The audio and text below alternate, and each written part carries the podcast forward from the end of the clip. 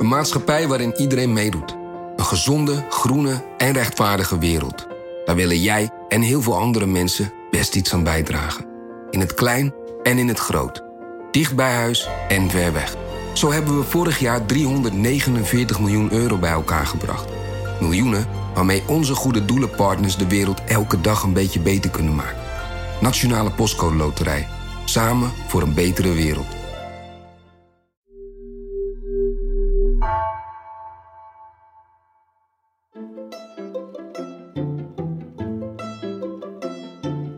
Welkom.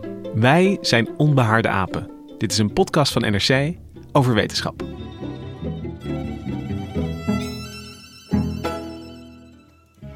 De natuur zit vol slimme structuren en materialen.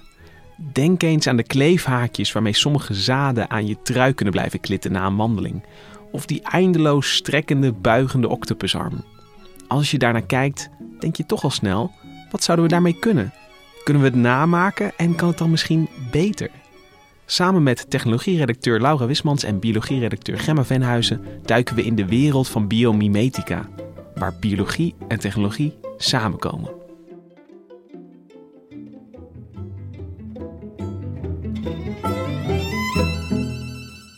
Ik was in Delft, uh, waar ik op bezoek ging in de werkkamer van Paul Breedveld. Hij is hoogleraar Biomechanical Engineering aan de TU in Delft. En nou, dat zag je eigenlijk ook al meteen aan zijn werkkamer af. Um, je komt daar binnen en in het midden staat een, een vergadertafel waar, je, uh, nou, waar hij zijn studenten en soms dus journalisten aan ontvangt. Maar um, rondom stonden uh, ordners vol patentaanvragen, zag ik uh, op de zijkant staan. vitrinekasten met allerlei ja, prototypes. Um, en wat ik ook heel leuk vond, is dat daar heel veel uh, mechanische rekenmachines stonden. Dat zijn um, ja, antieke rekenmachines met heel veel knoppen. Uh, ja, hij kon heel leuk vertellen over wat voor een vernuftige techniek daarin zit. Um, nou, dat vond ik ook wel heel erg uh, tekenend voor wie hij is en hoe, ja, hoe enthousiast hij over zijn vakgebied vertelde. Hij ja, staat aan het hoofd van de werkgroep waarmee ze bio-inspired design maken. En in specifiek um, medische instrumenten. Mijn naam is Paul Breedveld. Ik zit in de afdeling Biomechanical Engineering, waarbij we eigenlijk nieuwe technologie uh, bedenken voor allerlei medische toepassingen. En wat ik dan eigenlijk doe, is dat ik uh, ideeën uit de biologie combineer met allerlei gekke technologie. En ik wil wel eens gekke combinaties maken, zeg maar. Het instrument wat ik nu in mijn hand heb, is eigenlijk het eerste instrument wat we hebben gebouwd. Wat dus kan sturen met, zeg maar, mechanische inktvisachtige tentakeltechnologie. En dit is een instrument waar ik de halve dag mee heb rondgelopen in het gebouw, omdat ik echt helemaal flabbergasted was dat het ook echt werkte. Nou, jij staat daar in die werkkamer en jij ziet een instrument met mechanische inktvisachtige tentakeltechnologie. Dat klinkt uh, nogal futuristisch, maar ik vraag me ook af, uh, wat is dat dan voor iets en wat zou je ermee kunnen? Uh, Eigenlijk ziet het helemaal niet uit als een inktvis. Het ziet er echt uit als een medisch instrument. Maar wat kan een inktvis wat wij niet kunnen met onze armen? Uh, in principe alle uh, kanten op bewegen. Uh, wij zijn gebonden aan de gewrichten die in onze armen zitten. En die last heeft een, een, een inktvis niet. Um, en ja, hoe, hoe het ding eruit zag, het was uh, eigenlijk een, een buisje van 30 centimeter. Dat was gewoon een vast uh, buisje, die kon verder niet buigen. Aan, de, aan, de, uh, aan één kant zat een soort, kwam er een soort pijlpuntje uit. En aan de andere kant zat een handvat. En met het handvat kon die ja, alle kanten op, op gaan. En het pijlpuntje ging eigenlijk als een soort parallelogram, zeg maar, de andere kant op dan waar naar je het handvat bewoog. en zo kon je, kon je hem helemaal rond bewegen het idee is, hij zei, ja, nu zit er een, pijlpunt aan, maar stel je maakt hier een, uh, een, een, cameraatje aan en uh, je kan dit uh, ja, als medische toepassing gebruiken door in het lichaam alle kanten op te kunnen kijken. Het is eigenlijk vooral ehm, bedoeld voor, voor buikchirurgie, laparoscopie, hè? laparos is buik, dus minimaal invasieve buikchirurgie. Dus je steekt hem ergens naar binnen door een sneetje, maar dat sneetje is natuurlijk, heeft niet altijd de beste locatie voor waar je naartoe wil gaan. Maar dat sneetje zit bijvoorbeeld op de plek van de navel. En het, blijkt, wat bijvoorbeeld heel erg handig blijkt te zijn, is dat je dus het bekje in een bepaalde stand kan zetten. Zodat hij toch wel op de goede manier aanvliegt, als het ware. Ik, ik hou zelf ook ontzettend van octopussen en die, die eindeloos buigbare arm. Weet je, die, die, als, ik, als, als ik biologen daarover zie schrijven, dan hebben ze het ook over oneindige vrijheidsgraden, dat die alle kanten op kan. Um, kwam het idee voor zo'n tentakelarm uh, als instrument ook van inktvissen af? Ja, rechtstreeks. Deze Paul Breedveld is niet alleen maar geïnteresseerd in, in, in techniek en mechanische rekenmachines, maar ja, hij heeft een ontzettend uh, brede interesse al van kinds af aan, zei hij. Um, dus hij, ja, hij koos uiteindelijk uh, om, de, om de techniek in te gaan, maar de, die biologie had altijd zijn interesse. Um, en ja, de, de, letterlijke inspiratie voor dit inktvisachtige apparaat kwam uit een biologische paper dat ging over, uh, over inktvisarmen. Dus ja, letterlijk van biologie naar technologie de meest interessante oplossingen vind je ook vaak in de natuur. Dus ik ben me al, uh, al snel uh, gaan verdiepen in uh, weekdieren. Eigenlijk met als reden dat ik daar gewoon nog niks van af wist. En dan vraag je, begin je al snel af te vragen: hoe kan het nou zo zijn dat een inktvis zo onvoorstelbaar kan met zijn tentakels en zijn armen? Veel meer dan wat wij kunnen. Wij zijn maar primitief in vergelijking met die beesten. Terwijl hij er helemaal geen botten in heeft zitten. Dat is toch fascinerend?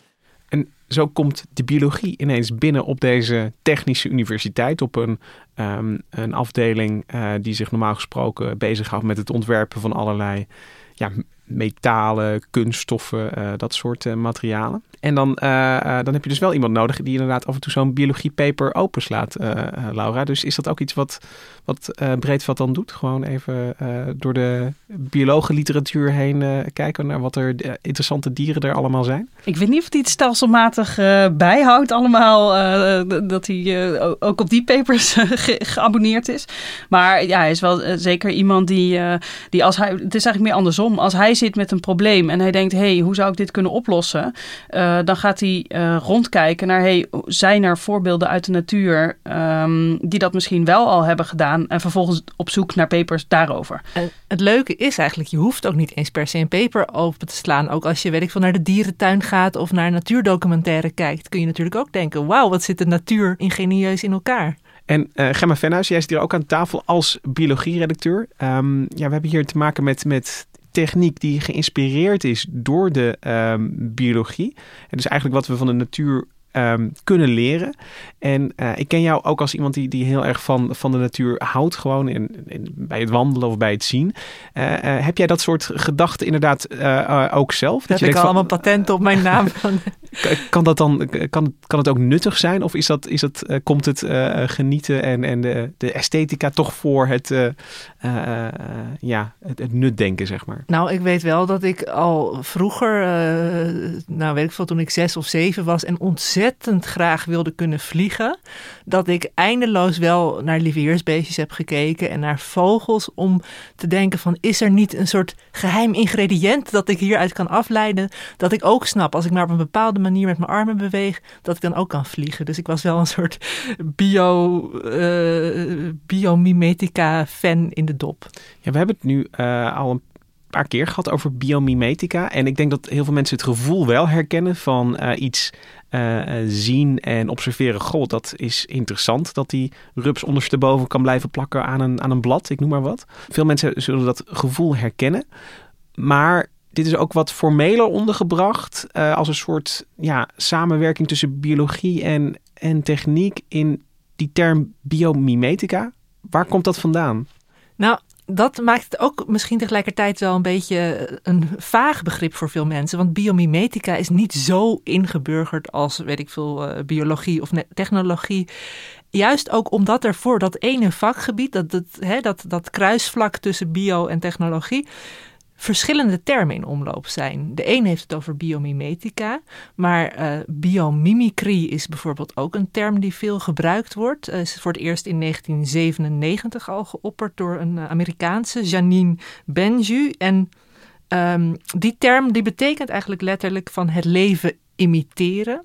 Ik weet niet of jullie uit de biologieboeken op de middelbare school nog mimicry weten, dat woord. Ja, dieren zich voordoen als een ander dier. Dus dat je bijvoorbeeld uh, uh, denkt van hey, die, uh, dat, dat, dat, die mier vermomt zich als een, als een wesp. Ja, ja, of inderdaad, de zweefvliegen doen dat ook best wel vaak. Dat ze zo'n geel-zwart streepjespatroon hebben om maar gevaarlijk te lijken.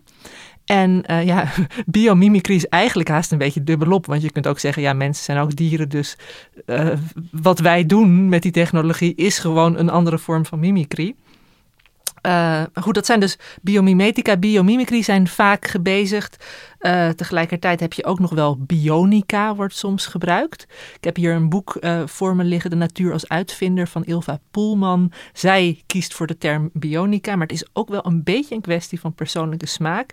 Want Paul Breedveld, hè, Laura, dat zei je net ook al, die heeft het de hele tijd over bio-inspired, bio-geïnspireerd. Ja, hij is geen bioloog, maar, maar een technicus. Dus voor hem uh, ja, staat het technische wat meer centraal. En hij, hij wil vooral zijn zicht verbreden uh, door naar, naar de natuur te kijken. Dus hij wil niet per se imiteren, maar hij wil ja, zich laten inspireren. Daar ingrediënten uithalen waar hij weer wat mee kan. En het misschien wel nog beter of handiger of slimmer voor zijn specifieke toepassing uh, gebruiken. Uh, ja, dat is toch wel wat anders dan de soms wat strikte benader, benamingen uh, en benaderingen die bijvoorbeeld die Janine Benjus ook gebruikt. Um, die, die ziet het echt als mentor en je moet echt dichtbij het ding waar je naar kijkt blijven. Um, dus ja, de, binnen het vakgebied wordt volgens mij heel verschillend naar gekeken. Het is ook nog best een jong vakgebied volgens mij. Dus ja, misschien is dat ook nog wel in ontwikkeling. Maar het klinkt wel los van de specifieke termen en welke invulling je er precies aangeeft, dat iedereen er ongeveer wel hetzelfde mee bedoelt van een afstandje bekeken. Ik, ik kan me voorstellen dat je als je er middenin zit, dat, dat die verschillen heel groot lijken.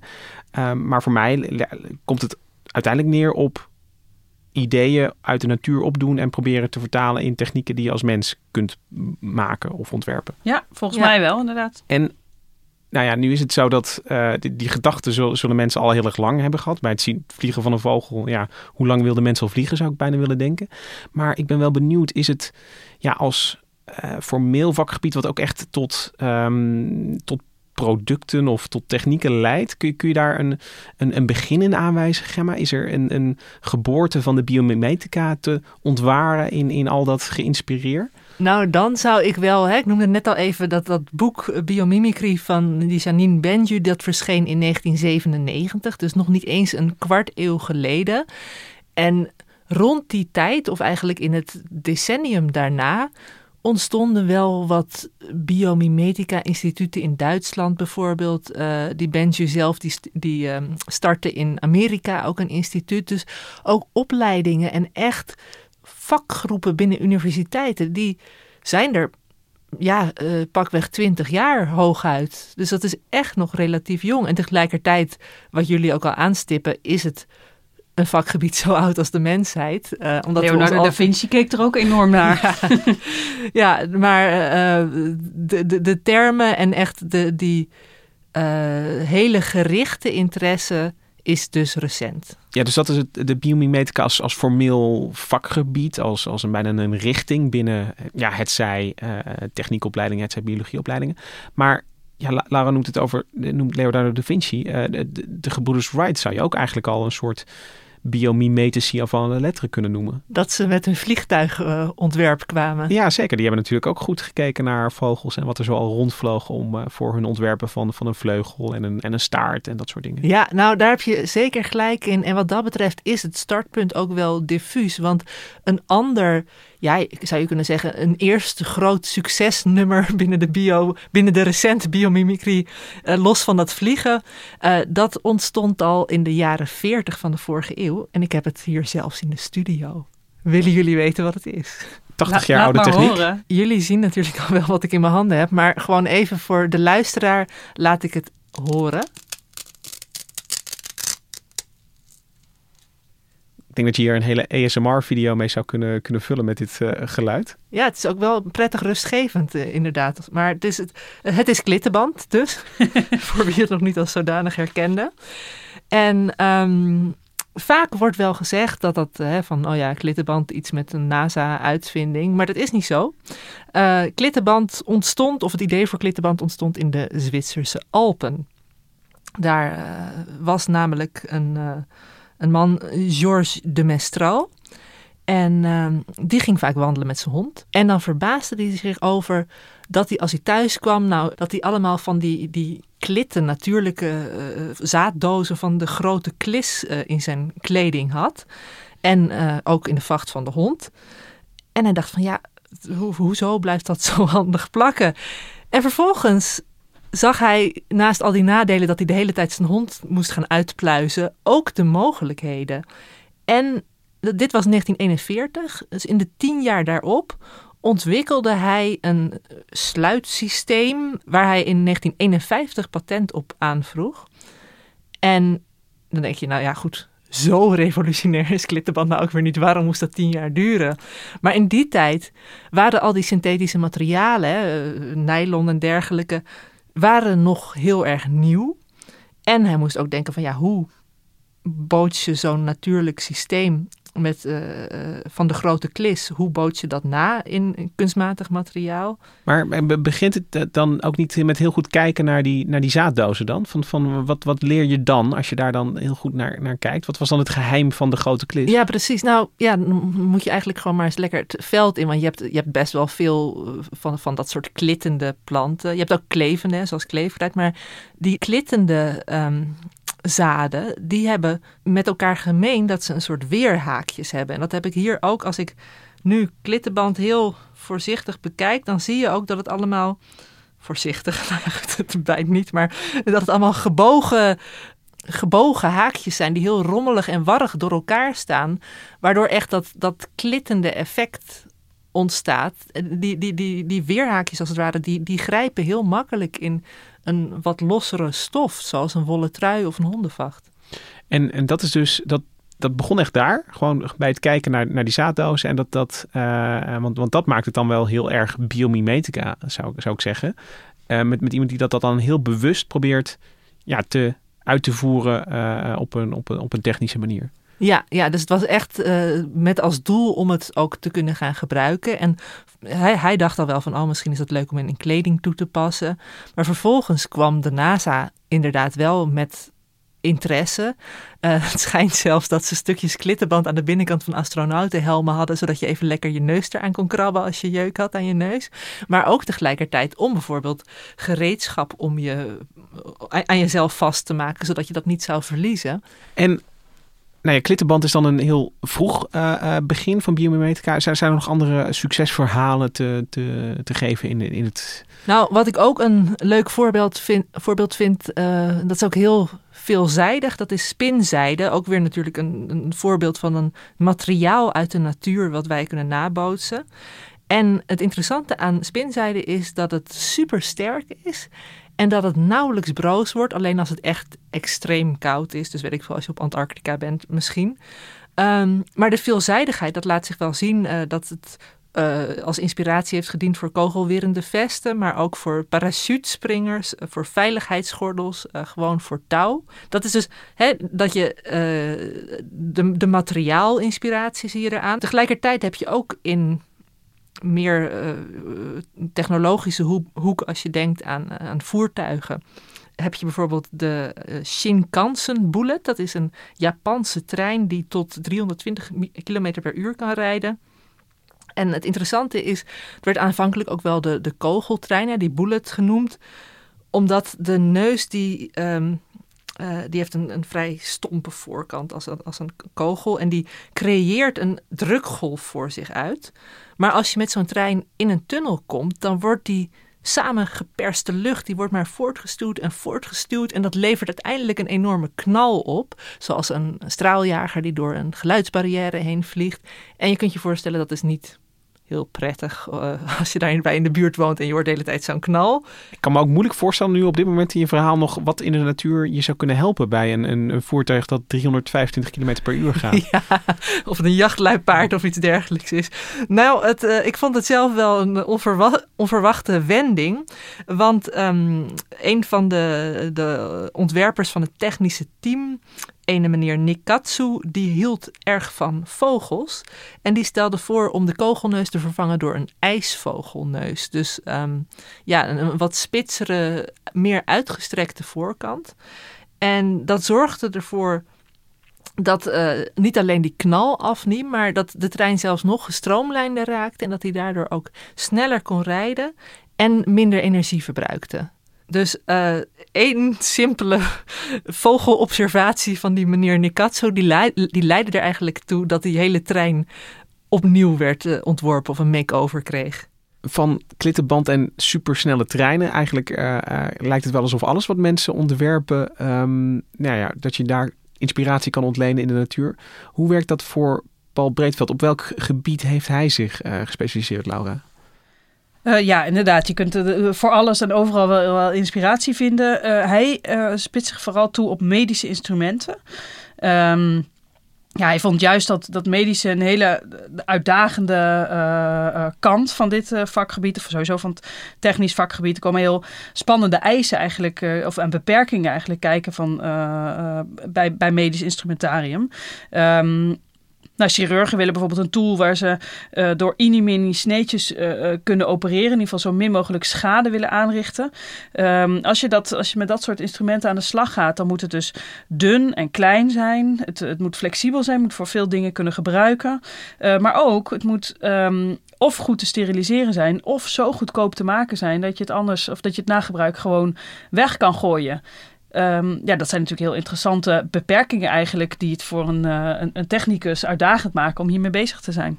Het moet kleiner, je moet er meer mee kunnen en het moet simpeler.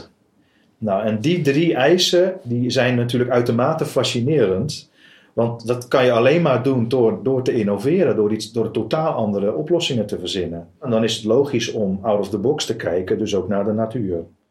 Ik vind twee dingen interessant. Ten eerste dat um, uh, met, met zo heel veel ja, ontwerpuitdagingen zou je ook kunnen laten denken van laten we het maar uh, simpel houden. Hè? Dus, dus uh, met, met, ik bedoel, in die mini sneetjes, oké, misschien is een scalpel niet, niet voor alles super geschikt, maar weet je, van, van, we weten wel wat het is en wat het doet en het is heel simpel. Dat dat juist een, een uitdaging is.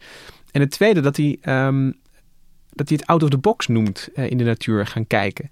Uh, dus dus uh, dat, dat, dat verraadt misschien ook wel weer, weer de blik van een technicus, denk ik dan. Die denkt van, oh ja, out of the box is, is teruggaan naar de natuur en kijken hoe het daar gaat. Ja, ja dat is denk ik inderdaad voor, die, um, ja, voor dit vakgebied wel out of the box. Jij bent natuurlijk van oorsprong bioloog, voor jou is dat in de box.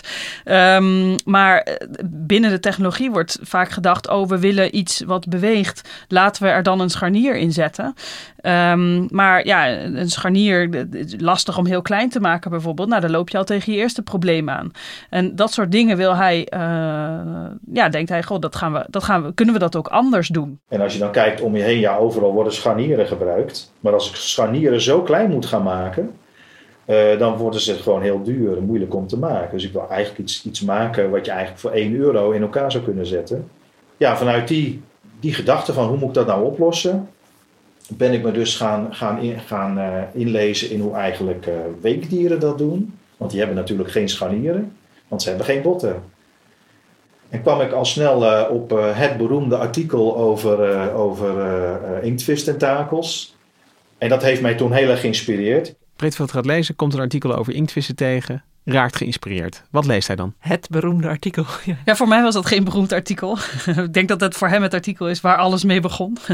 um, maar het was een, een, een artikel um, dat iemand aan de Universiteit van Wageningen schreef. Johan van Leeuwen. Hij is inmiddels uh, uh, hoogleraar daar. En het, um, het stond vol met, met plaatjes uh, van armen van een specifieke inktvis. en die kon, ja, die kon van alles met zijn armen. Heel, heel snel in en uit. En, en dus alle kanten op in de ronde. En vooral het begin van die uh, paper. Hij zei ook, ja, in het vervolg van de paper ging het heel diep uh, meteen over, over cellen en allerlei andere details in. Dat uh, was voor zijn, voor zijn probleem wat minder relevant. Maar het begin ging, ja, stonden allemaal anatomische tekeningen. En um, ja, daar had hij ineens een inzicht haalde hij daaruit wat hij van tevoren ja, niet had gedacht. En ja, hij had echt een, een ingeving. Op een gegeven moment viel alles opeens samen. In een, uh, ik liep toen op een trap in het gebouw, dat weet ik nog heel goed. En toen kreeg ik opeens een ingeving en dat was toen helemaal gebouwd. Allereerst stuurbare instrument in mijn uh, groep. Want wat stond er in het artikel en wat was de ingeving die je had? Nou, in het, het artikel, in, de, in de introductie stonden allemaal plaatjes van de anatomie van een, van een inktvis-tentakel, van een loliginid inktvis. Uh, en wat ik daar heel erg interessant van vond, is dat uh, in de techniek wordt vaak vanuit, wordt eigenlijk bijna altijd vanuit het minimum geredeneerd. Hè? Onderdelen maken is ingewikkeld, je moet alles in elkaar zetten. Dat is ook uh, een crime. Dus we willen zo min mogelijk onderdelen. Hoe minder, hoe beter. Hè, dus als je iets zou willen sturen met kabels, drie of vier, kabels, maar meer niet, absoluut niet. En als je dan kijkt naar die inktvis, ja, die had wel twintig spierbundels. Dus dan denk je van, eigenlijk redeneert de natuur juist vanuit het maximum, terwijl wij redeneren vanuit het minimum. Toen begon ik na te denken waarom in mijn stuurbare constructie dan ook niet een krans van kabels. 20 kabels, het klinkt bizar, maar waarom niet? Ik weet nog toen die klaar was dat ik gewoon een hele dag door het gebouw heb gelopen van wauw, dat ding werkt. Ja, dit is volgens mij echt, echt de crux van hoe hij kijkt naar de biologie. Uh, dus je hebt een aantal uh, nou ja, soort van regels die normaal zijn binnen de techniek. En ineens denkt hij, hé hey, maar wacht, het kan ook helemaal anders. En kijk eens hoe efficiënt dit dier uh, dit aanpakt. En dan laat hij al die, die ontwerpregels eigenlijk los. En, en gaat hij proberen, kan ik dat ook dan met 20 kabels? het klinkt belachelijk veel. En hij zal vast gedacht hebben, oh, wat zal de rest van, de, van de vakgroep denken? Um, maar ja... Um, hij wist dat ook met hele goedkope materialen te maken, waardoor ineens alle, het paste allemaal bij die eisen die, die, medisch, die dat medische instrumentarium heeft. Uh, en zo kon hij eigenlijk dus met verrassend veel onderdelen toch een heel goedkoop en ontzettend slim ding uh, in elkaar zetten. Toen ik dat eerste instrument af had, hè, en we waren heel bang dat het niet zou werken, want het was gewoon totaal nieuwe technologie. was nog geen enkel niets, niets op aarde wat daarop lijkt. Ja, de inktvis. Er is ook patent op aangevraagd. En uit de nieuwheidsonderzoeken bleek dat er gewoon niets is wat erop lijkt. Dus dat is wat was mooi. Een sterke, sterk patent. Die arme inktvis. Kon die maar patent aanvragen op zichzelf? Ja, helaas, helaas voor de inktvis. Hij heeft veel armen, maar met geen enkele kan hij schrijven. Nee, ja, hij heeft uiteindelijk is dit, inktvis-idee, uh, heeft, hij heeft dus patent aangevraagd met succes. En, um, maar het is eigenlijk nog niet zo heel lang uh, op de markt. Hij, uh, uiteindelijk is een, een, bedrijf waar hij ook, denk mede-eigenaar van is, is het verder gaan ontwikkelen. En nu sinds, sinds een tijdje is het, is het op de markt en gebruiken chirurgen het ook daadwerkelijk. Tussen een prototype eh, in een lab met een pijlpuntje eraan en iets wat daadwerkelijk in het ziekenhuis gebruikt mag worden. Daar, daar zit nog een hele uh, wereld tussenin.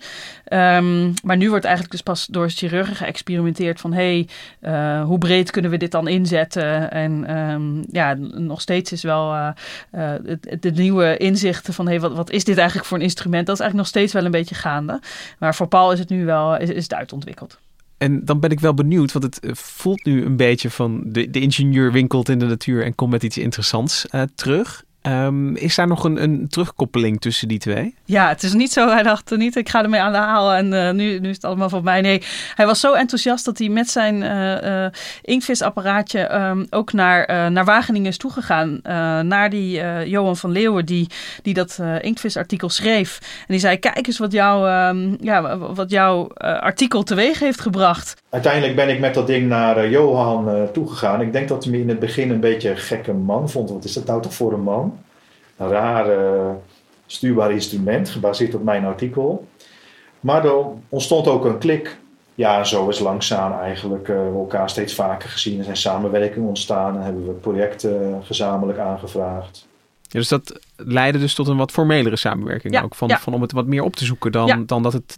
Want dit was toch nog een, een beetje het verhaal van, van een soort toevallige inspiratie. Natuurlijk wel met een doel, maar... Ja, het begon met een toevallige inspiratie inderdaad. En, uh, maar uh, ja, hij vertelde...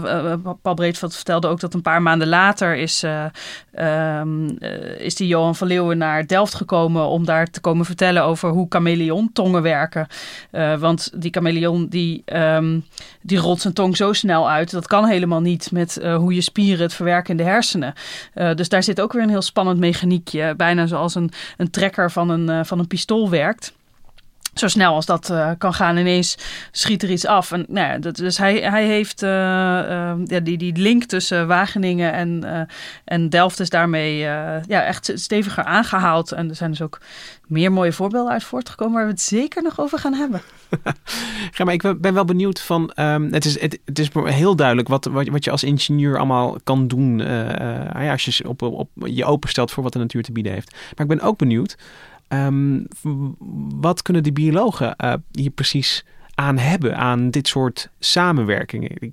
Ja, is het niet gegeven ze alleen maar zonder er ooit iets voor terug te krijgen? Want zonder de biologie zouden we helemaal geen vakgebied hebben. Hè? Dus, um, nou, Johan van Leeuwen is hoofd van een hele onderzoeksgroep, experimentele zoologie. En daar worden de hele tijd eigenlijk dieren onderzocht met een biomimetische blik, om het maar zo te zeggen. En dat is enerzijds om inderdaad mooie ideeën op te doen uh, voor, uh, voor Delft, maar tegelijkertijd ook omdat het juist om met die blik te kijken naar de natuur, dat levert ook voor de biologie nieuwe inzichten op. Want je gaat je ontzettend in zo'n dier verdiepen met, met een vraag in je achterhoofd eigenlijk, waar je normaal compleet aan voorbij zou gaan. En daardoor ga je ook op anatomisch niveau en op functioneel niveau bekijk je zo'n dier met heel andere ogen. En uh, ik heb twee uh, collega's van Johan van Leeuwen gesproken, Guillermo Amador en Julian Langowski. En zij onderzoeken respectievelijk sepia, zeekatten, dus bepaalde inktvissen ook, en boomkikkers. En um, ja, op het eerste gezicht zijn dat toch dieren die vrij ver uit elkaar liggen. Maar wat ze verbindt, is dat ze allebei heel ervaren zijn in het dingen, uh, objecten, prooien, uh, oppervlakte vastgrijpen in natte omgeving. Hè? Die, nou ja, die, die inktvissen die leven sowieso onder water. Die kikkers die zijn zelf helemaal bedekt in een laagje slijm. En toch lukt het ze om supersterke, bijna kleefachtige uh, grip te krijgen op dingen die ze vastpakken. En uh, wat ik wel leuk vond was uh, Guillermo die vertelde daarover van ja, vaak zijn dat soort uiteenlopende soorten die allebei hun eigen manier hebben uh, gevonden om met een bepaald probleem, dus in dit geval grijpkracht in natte omgeving, uh, om te gaan. Uh, voorbeelden van, van convergente evolutie wordt het ook wel genoemd. verschillende diersoorten die allebei met hun op hun eigen manier met, met één oplossing komen. Vaak zijn dat hele goede inspiratiebronnen voor de biomimetica. Uh, in the case of the tree frogs and the cuttlefish, they all have these kind of microscopic features on their on the surfaces that come into contact. And so normally when you have these kind of common traits that hints at some possible convergent evolution, so kind of solutions that biological systems uh, kind of came up with independently and converged on. And then normally that's actually what we look for in biomimetics uh, more so because then that means that that's something that works for for many different uh, organisms in many different situations. Ook voor de biologie wordt hier op een eigenlijk een andere manier benaderd, want normaal gesproken wordt een, een lab traditioneel zou je bijna kunnen zeggen, ingericht van ja, dan heb je de. Hè, aan de ene kant van het gebouw zitten de reptiele kenners en aan de andere kant zitten de vogelkenners. En uh, de ene heeft heel veel vogels en de andere heeft heel veel reptielen. Ja, en hier maar, gaat het dwars door alle families en soorten en zo heen. En dat vind ik ook zo mooi. Die, die, het samenwerken van. Het is toch weer een beetje dat out of the box, zelfs binnen de biologie. Ja, dus er wordt eigenlijk gekeken vanuit een, vanuit een functie van, van uh, dat kleven, zoals je dat noemt. Van, en, en welke dieren zijn nou goed om daarbij te houden? Is dat een beetje de manier waarop ze hun proefdieren uitkiezen? Ja, ik, vroeg ook aan, aan Julian van, ja, zijn er ook, ook bepaalde diersoorten die wel of niet geschikt zijn hè, hiervoor? En hij zei van, nou, in principe afhankelijk van, uh, elk, hij zei het zo, elke technologische uitdaging uh, kent wel een natuurlijke oplossing. Uh, en tegelijkertijd denkt hij ook dat elke diersoort in potentie uh, ook tot inspiratie kan dienen. Denk zelfs aan naaktslakken. Die hebben ook met hun uh, kleverige slijm, dat je denkt, ja, wat moet je nou met een naaktslak, voor een soort biomedische superlijm gezorgd. Dus hoe onooglijk ook, je, je kunt altijd van nut zijn voor de biomimetici. Um, maar ik kan me ook voorstellen dat er dieren zijn. Kijk, een, een diepzee uh, inktvis is lastiger te houden dan, dan een, een zeekat die ook in ondiep water ja, leeft. Dat, dat is inderdaad de volgende vereiste. Ze moeten ook wel een beetje makkelijk te houden zijn. En dat was nu Guillermo die zei van ja, over de zeekatten kan ik je nog niet zo heel veel vertellen, want die, moeten, die, die, die, die zijn net aangeleverd uh, uh, door een bioloog uit Zeeland. Die had dan uh, inktvis-eitjes opgedoken en zelf ze tot kleine inktvisjes grootgebracht als voor, alvorens ze naar Wageningen gingen. Maar die zeekatten die zijn nu net een paar weken in het lab. Die moeten nog een beetje acclimatiseren. Die, die zijn nog niet helemaal ervoor in om mee te doen aan allemaal bi biomimetische experimenten. Dus ze zeiden ja, wat dat betreft waren het niet de meest geschikte dieren. Maar ze zijn wel heel slim en uh, uiteindelijk heb je er veel plezier aan. En die boomkikkers die daar worden gehouden, uh, wat, wat voor uh, experimenten doen ze daar dan mee? Ja, nou, ik, ik zei net even, hè, het- het- ik, had, ik noemde toen het, het kleven met natte oppervlakte. En kleven is niet helemaal het goede woord, want je moet. ehm, het is niet zo alsof er een soort plakkerig goedje zit aan, aan, de, aan de zeekatten of aan de kikkers die ervoor zorgt dat ze echt als een soort lijm blijven plakken. Maar eh, het is wel het, ehm, het grip krijgen op die, eh, op die ondergrond. En dat bekijken ze dus zowel voor de zeekatten gaan ze kijken zometeen wat ze met, allemaal met die zuignappen kunnen vastpakken. Maar voor de kikkers hebben ze een, ehm, ja, dat vond ik zelf wel een leuk experiment. Misschien ook een beetje zielig voor de kikkers, maar Julian die verzekerde me dat het meeviel. Eh, de kikkers die worden op een draaiende plaat, een rotatietafel neergezet. En eh, ik vroeg aan Julian, hoe, hoe ziet dat er nou uit? Hij zei, nou het is een enorme box eigenlijk, van ongeveer 2 bij 2 meter, met een plaat erin die aanvankelijk horizontaal is. En die plaat kan verschillende soorten ondergrond zijn, dus een beetje eh, teflonachtig materiaal of juist wat ruwer materiaal. Eh, wordt zo'n kikker op geplaatst. Dan heel langzaam wordt die plaat steeds meer in verticale stand gekanteld. En ehm, dan is de vraag op welk punt kan de kikker niet langer houden en verliest hij zijn grip. En dat wordt allemaal heel erg in slow motion met ehm, hoge snelheidscamera's gefilmd. Dat is het, zo'n tafel dat eh, bestond al langer, maar juist die, die gedetailleerde camerabeelden erbij, dat is het nieuwe aan dit onderzoek. En hij liet zo'n filmpje zien. En ehm, het, gekke was, die camera draait mee met de rotatietafel. Dus eigenlijk zie je niet dat de kikker beweegt in het filmpje. Aanvankelijk niet. Hij blijft gewoon steeds stil zitten, steeds stil zitten.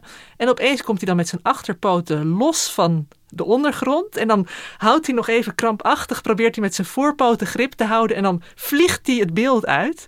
Maar in feite is dat dus gewoon dat hij verticaal naar beneden valt, omdat hij nog... eh, eh, met zijn voorpootjes aan die plaat hing. En ik zei, ja, is dat dan niet, niet zielig, dat vallen? Maar hij zei, ja, dat is dan 10 of 20 centimeter.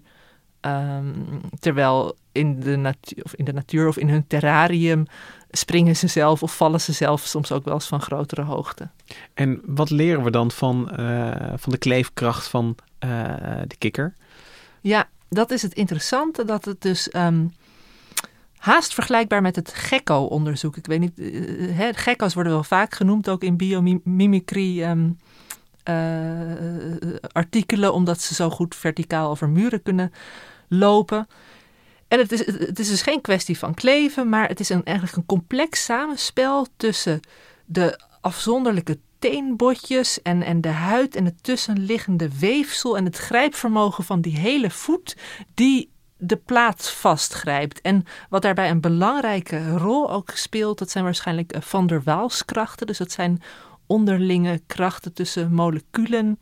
Ehm, ja, sorry, dit praat ik ook een beetje na uit het scheikundeboekje, wat ik nog weet van Van der Waals-krachten. Maar eh, juist omdat, ehm, eh, dat is bij gekko's bijvoorbeeld ook te zien, die hebben allemaal haartjes die heel dicht op elkaar staan. En tussen die haartjes en tussen het oppervlak ontstaan dan bepaalde krachten die ervoor zorgen dat de gekko, of in dit geval de boomkikker, kan blijven plakken. Maar is het, ik vraag me af, is het nou een heel fundamenteel onderzoek? Gewoon de vraag, ehm, kan een kikker, eh, hoe ver kunnen we een, een kikker kantelen, zeg maar? Of, ehm, eh, of zit er al vanaf het meteen een soort eh, ja, nutdenken in? Is, is, is, er een, een is er al vanuit Delft een, een vraag geweest, bij wijze van spreken, van hey, ehm, wij zouden deze toepassing interessant vinden. Kunnen jullie eens even kijken naar hoe die kikkers dat doen? Nou, het is natuurlijk wel vanuit Delft, het zou, uh, uit, uit medisch oogpunt zou het natuurlijk heel interessant kunnen zijn hoe je uh, in het lichaam is ook alles nat. Dus als je um, uh, ja, iets kunt maken waarmee je organen goed vast kunt pakken en ook weer los kunt laten, zonder dat, dat je schade aanricht, ja, dat is, dat is iets wat medisch gezien heel interessant is ook. Um, en ze hebben ook eigenlijk, ze hebben wel samen gekeken ook naar wat kunnen wij van die kikkers bijvoorbeeld leren. Om in Delft iets te doen. Ze hebben ook dingen geprobeerd. Maar Paul Breedveld zei wel, nou het mysterie van de kikker was voor ons nog te groot. Dat hele complexe samenspel wat, wat Gemma net beschreef. Um, ja, dat is niet zomaar in de techniek na te bootsen. Dus ze hebben daar nog niet een, een directe toepassing voor kunnen maken. Maar ja, de, de, de inspiratie en het idee van hey, kunnen we uh, daar, ja, kunnen we daar iets mee? Dat, dat borrelt nog steeds wel ergens, dus wie weet. maar dat kan natuurlijk ook een uitkomst zijn van, van je, wil, ja, je wil iets bereiken, maar dat, misschien is de techniek er nog niet helemaal rijp voor om dat eenmaal tot uitvoering te brengen. Ik bedoel, er zijn ook heel veel vliegtuigen neergestort voordat er uiteindelijk eentje opsteeg. Ja, uiteraard. En, ja, en ook kikkers, ja. kikkers zijn door no kikkers harmed voor dus. Uh, maar de, de, het is natuurlijk sowieso waar dat je gaat kijken met het idee kunnen we er wat mee. En het is ook een antwoord als je uiteindelijk weet dit is zo complex, uh, hier kunnen we niet direct iets mee. Dat, dat is natuurlijk ook uh, ja, is niet heel bevredigende uitkomst, maar wel iets ja, waar, je, waar je wat aan hebt aan informatie. Ik vroeg ook aan Julian van is het voor jullie nou een kwestie van, hè, we zijn gewoon fundamenteel geïnteresseerd in de biologie en die technologie is een mooie bijvangst? En hij zei, ten dele is dat zeker zo. Ze vinden het ook echt gewoon oprecht interessant om die kikkers beter te begrijpen. Maar, zei hij, en dat uh, geldt voor Guillermo, die is ingenieur van achtergrond, uh, zelfs nog sterker, van, we, er is ook altijd een stemmetje in ons achterhoofd dat vraagt, wat kunnen we hiermee? Ja, dat, dat nutdenken komt in dit geval denk ik dan toch ook vooral vanuit Delft, die daar heel erg uh, naar, naar, die medische toepassingen uh, aan het kijken zijn. Kun, kun, je ons even meenemen, Laura, in, in waar dat dan bijvoorbeeld begint? Ja, een heel mooi voorbeeld um, waarin Delft en, uh, en Wageningen ook helemaal samen zijn opgetrokken. Um, dat kwam, komt eigenlijk samen in de case van de sluipwesp. nee, ze hebben in, de, in Delft was de was de vraag: wij zouden wel eens een, een naald willen hebben. Hoe slim zou het wel niet zijn als een naald zichzelf voort kan duwen? Want dan kun je een hele dunne naald hebben. Als je uh, best wel diep het weefsel in wil, dan moet je best wel veel druk op een, uh, op een naald um, uh, uitoefenen. En ja, dat kan niet als hij heel dun is, want dan gaat hij, uh, uh, hoe heet dat, gaat hij vervormen en dan heb je er niet zoveel aan. Daarom zijn naalden vaak best dik. Wat Want weer zijn eigen problemen heeft met uh, hoeveel pijn het veroorzaakt of, of met hoe... Uh... Ja, hoe kleiner, hoe beter geldt, ja. uh, geldt in de medische wereld. Dus um, ja, toen ontstond samen met Wageningen eigenlijk de vraag... hey, zouden we niet eens naar de sluipwesp kunnen gaan kijken? Um, in 2012 hebben ze zelfs samen een projectaanvraag ingediend om daar onderzoek naar te doen. Um, want ze hebben een, een, een, een, legboor. Dat is een lange, hele dunne naald waarmee ze uh, in fruit prikken, waar een, een vliegenlarve in zit. En uh, de wesp die legt zijn eitjes in uh, de larven. Het is een heel zielig verhaal. Ja, dat is niet zomaar een sluipwesp. Het is de Diagasmimorpha longicaudata die dit doet. Dankjewel. En, ja, ja, ik heb erop geoefend, dus ik wil het even graag laten horen. Heel terecht. Maar uh, in, inderdaad, uh, er was een um, onderzoeker uit Wageningen, Uro Serkvenik, die samen met begeleider Sander Gusseklo um, naar dit onderzoek heeft gekeken. En wat Laura hier beschrijft, maar dit, dit is gewoon, dit klinkt allemaal heel gruwelijk, maar dit, dit, is het normale leven voor een sluipwesp, toch? Je, je probeert je eitjes altijd uh, ergens in een, ja, het is een, larve... para parasitair bestaan en uh, ja, er, er sneuvelen wat vliegen in de, in de geboorte van jonge sluipwespjes uh, in dit geval. Maar ik begrijp, Laura, uit jouw verhaal dat die legboor interessant kan zijn voor iemand die een naald wil ontwerpen. Ja, want stel je voor, um, je bent een, een, een kleine uh, sluipwesp en je hebt best wel een grote uh, legboor, um, naald dus eigenlijk. En daarmee ga je vrij diep weefsel in, bijvoorbeeld in fruit. Maar ja, jij hebt zelf helemaal niet zoveel gewicht, waardoor je die, dat ding zo ver erin kan duwen. En hem ook nog een richting mee kan geven. Dus was de gedachte, er moet een mechaniek in zitten, waardoor het kan dat um, ja, uh, die wesp met zijn achterlijf ergens diep in kan prikken en het er ook weer uit kan halen. Um, die kracht die moet hij ergens vandaan halen. Of eigenlijk, waarschijnlijk is het niet de kracht die hij daarvoor gebruikt, maar het is een slim mechaniek uh, die hij daarvoor gebruikt. Um, maar ja, wat en hoe, dat wisten ze eigenlijk niet. En uh, daarvoor uh, ja, ze, hebben ze dus samen een uh, projectaanvraag ingediend om erachter te komen. Kunnen we, um, ja, kunnen we achterhalen hoe die, die, die sluipwesp dat doet? Met het idee, dan kunnen wij die technologie uiteindelijk gebruiken om hele dunne naalden te gebruiken die zichzelf misschien wel voorttrekken door weefsel.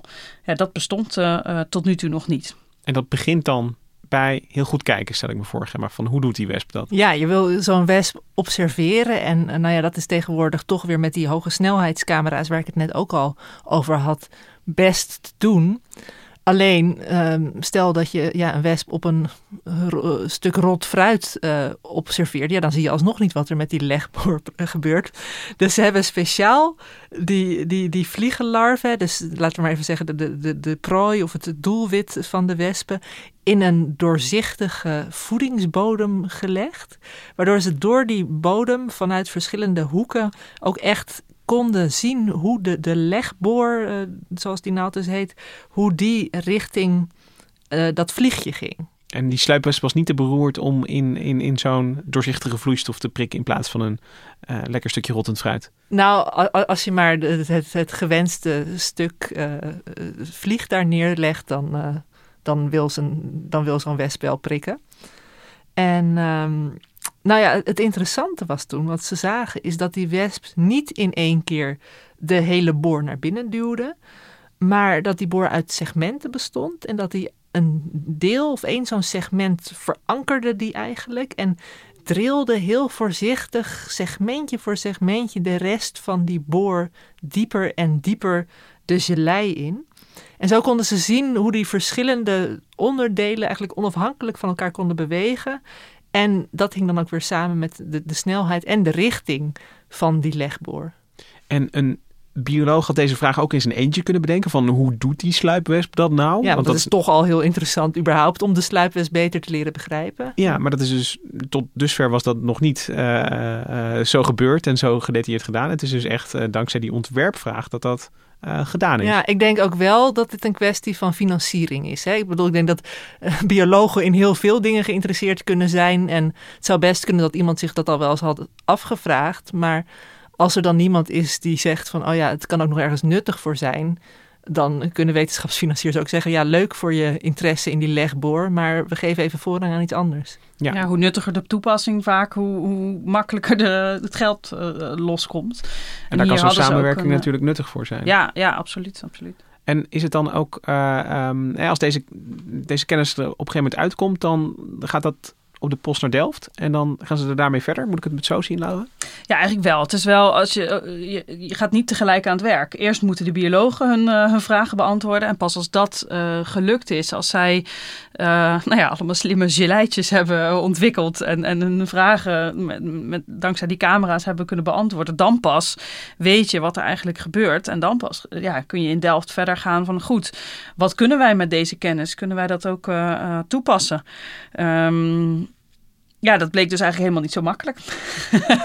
het is een heel, uh, heel nuttig inzicht. En vooral dat, uh, ja, dat om de beurt erin drillen van die verschillende uh, ja, delen van de, van de legbord. was dus niet één ding, um, één, één naald. Die naald bestond uit meerdere steeltjes die ten opzichte van elkaar schuiven.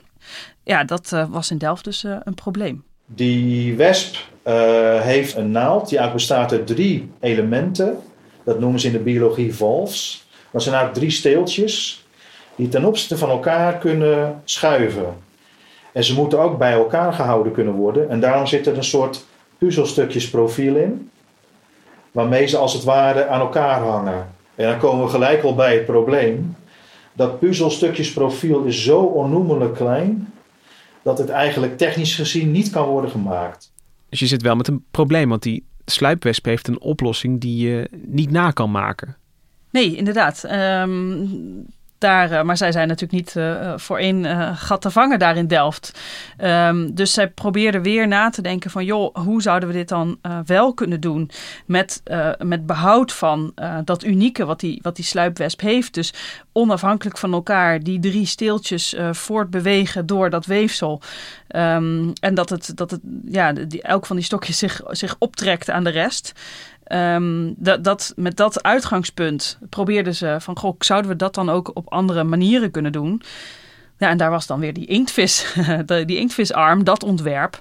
Um, daar hebben ze ook twintig uh, spierbundels uh, gebruikt, die ook op een of andere manier bij elkaar moesten blijven. Dus de vraag vanuit die, die puzzelstukjesstructuur van de sluipwesp kunnen we niet helemaal nabootsen. Maar misschien kunnen we wel dat wat we gebruikt hebben in de inktvisarm, om daar de boel bij elkaar te, te houden, ook dat uh, toepassen in, uh, in de naald die we willen maken. Dat hebben ze gedaan. Um, in het oerontwerp van de, van de inktvisarm zaten een, een, een, twee veren, een binnenveer en een buitenveer. En met de, in de ruimte daartussen, daar liepen al die twintig spierbundeltjes die van de, van de inktvis waren. Um, zo werden ze bij elkaar gehouden. En in de, uh, in de naald, uh, geïnspireerd op de sluipwesp, hebben ze ook er gewoon in eerste instantie een ringetje omheen gelegd.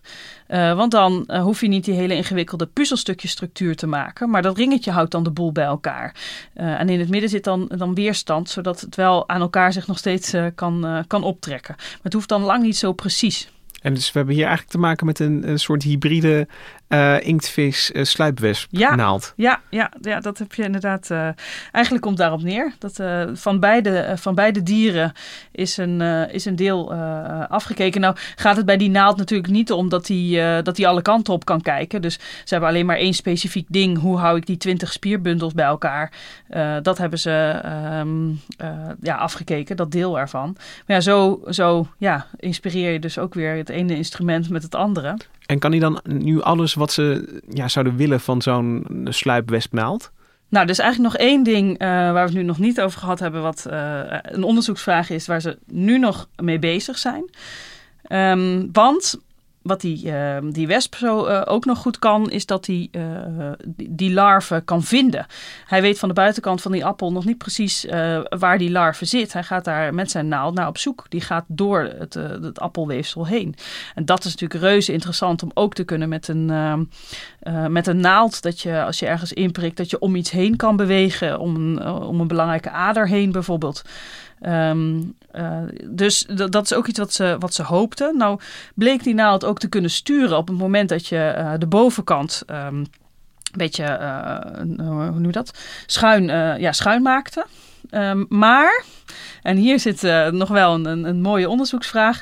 Um, die naald is zo dun dat hij soms zichzelf in een helix draait. En dat je dan niet helemaal weet welke kant hij precies opstuurt.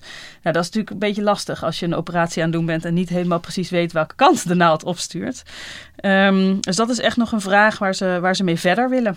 Daar zijn ze nu zelfs ook al uh, uh, mee bezig. Er wordt een, nieuw, nieuw, uh, een, een, een, nieuwe promovendus is volgens mij nu ergens van start gegaan. En samen met het UMC in Amsterdam um, um, ja, ga, gaan zij kijken, kunnen we um, uh, uh, dit toepassen bij uh, prostaatingrepen. En ze willen dan ook kijken of ze. of het is, en dat is, dat is het onderzoek waarin ze ook gaan kijken: kunnen we beter grip hebben op, op, op hoe, hoe die stuurt? Nou moet ik zeggen dat Paul Breedveld ook wel een, een troostende gedachte had over het stuurprobleem. Maar als je dan ziet hoe zo'n wesp het doet, dan zie je ook dat hij eigenlijk meerdere keren prikt voordat hij bij die rups echt komt. Dus zelfs de natuur is niet in staat om in één klap uh, in die rups te komen. Ook de natuur moet meerdere keren proberen. Uh, dus dan denk je van, ja, die, die wesp heeft ook nog wel een beetje moeite om het echt voor elkaar te krijgen. Dus we zijn niet de enige in die zin. Ja.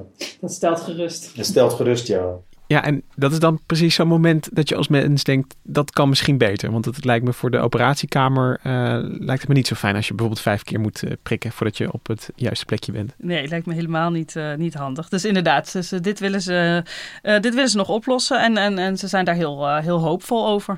En wat heel mooi te zien is, is dat dit dus van een heel abstract, fundamenteel, fundamentele vraag in Wageningen begon. Van kunnen we doorgronden hoe die sluipwesp werkt? Nu heel praktisch uh, in de operatiekamer uh, bij prostaatingrepen terecht is gekomen.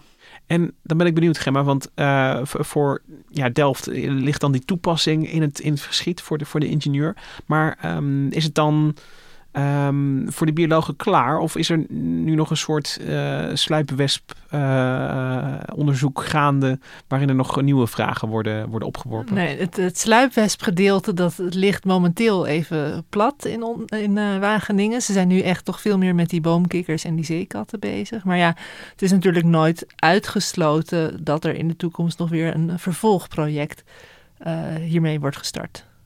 Wat ik dan wel um, uh, interessant vind, is dat we dus en meer, uh, ik bedoel, we hebben meer geleerd over de sluipwesp. We weten iets over de sluipwesp wat we anders niet hadden geweten. En tegelijkertijd ja, ligt er dus, een, dus een, spannende technologie op tafel. Is, is dat dan, dan onderaan de streep wat er dan zo, zo overblijft van, van, van zo'n uh, van zo'n avontuur om, om dit uit te zoeken en uit te werken?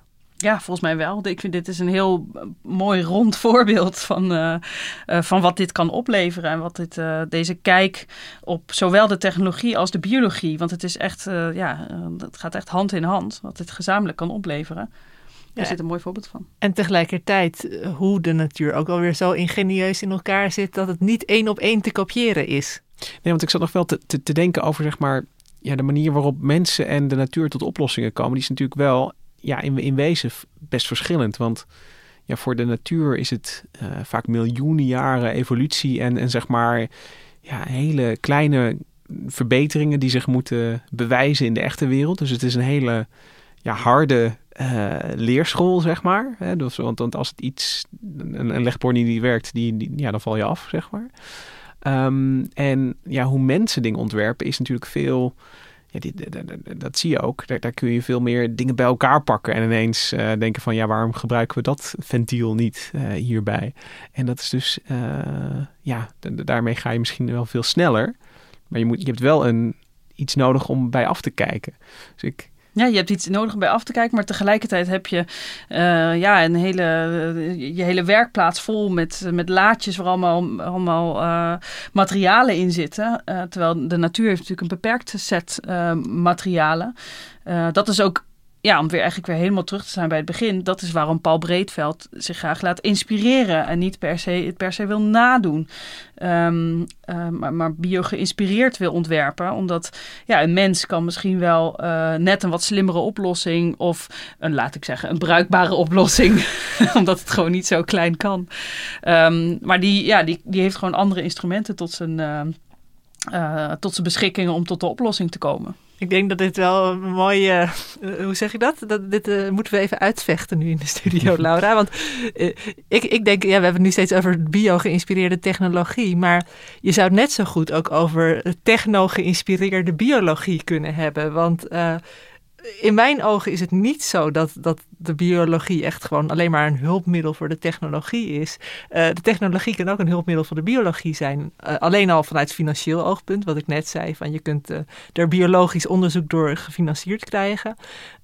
maar ook omdat je dus met nog meer aandacht en, en, en, en begrip naar soorten gaat kijken. En daardoor bijvoorbeeld ook veel meer uh, over evolutie van soorten kunt. Hè, wat Lucas net al zei, dat is een heel langzaam, geleidelijk proces. En dankzij de technologie kun je misschien wel iets meer van die evolutie gaan begrijpen. Ik ben een beetje in de minderheid, niet natuurlijk met twee uh, biologen omheen.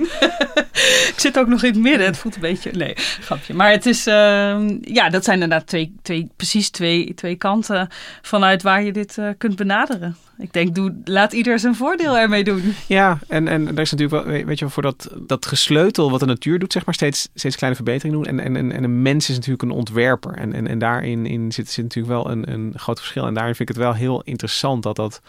Ja, toch tot hele vruchtbare uh, um, resultaten kan leiden. En um, ja, ik, ik ben inderdaad wel, uh, net als Schemma voel ik wel een, een, beetje jaloezie dat, dat iets pas heel goed uitgezocht wordt als het zeg maar, als er ergens een, een, een nut uh, gloort.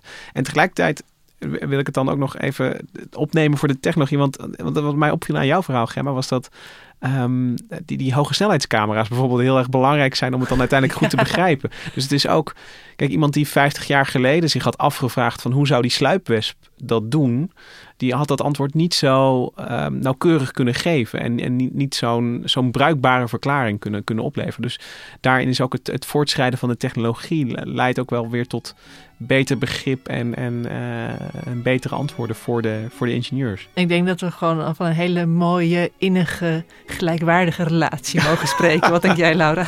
Ik denk, had Leonardo da Vinci maar een hoge snelheidscamera gehad. ja, wie weet wat er dan nog uit dat, uh, dat lab uh, was gekomen. Um, Gemma en Laura, heel erg bedankt dat jullie hier kwamen vertellen over ontwerpen, over biologie, over hoe die twee uh, samen kunnen komen. Um, mijn naam is Lucas Brouwers. Nina van Hattem heeft deze aflevering geproduceerd. de muziek die je hoort, die is gespeeld door Dudo Quartet. En wij zijn er volgende week weer. Tot dan!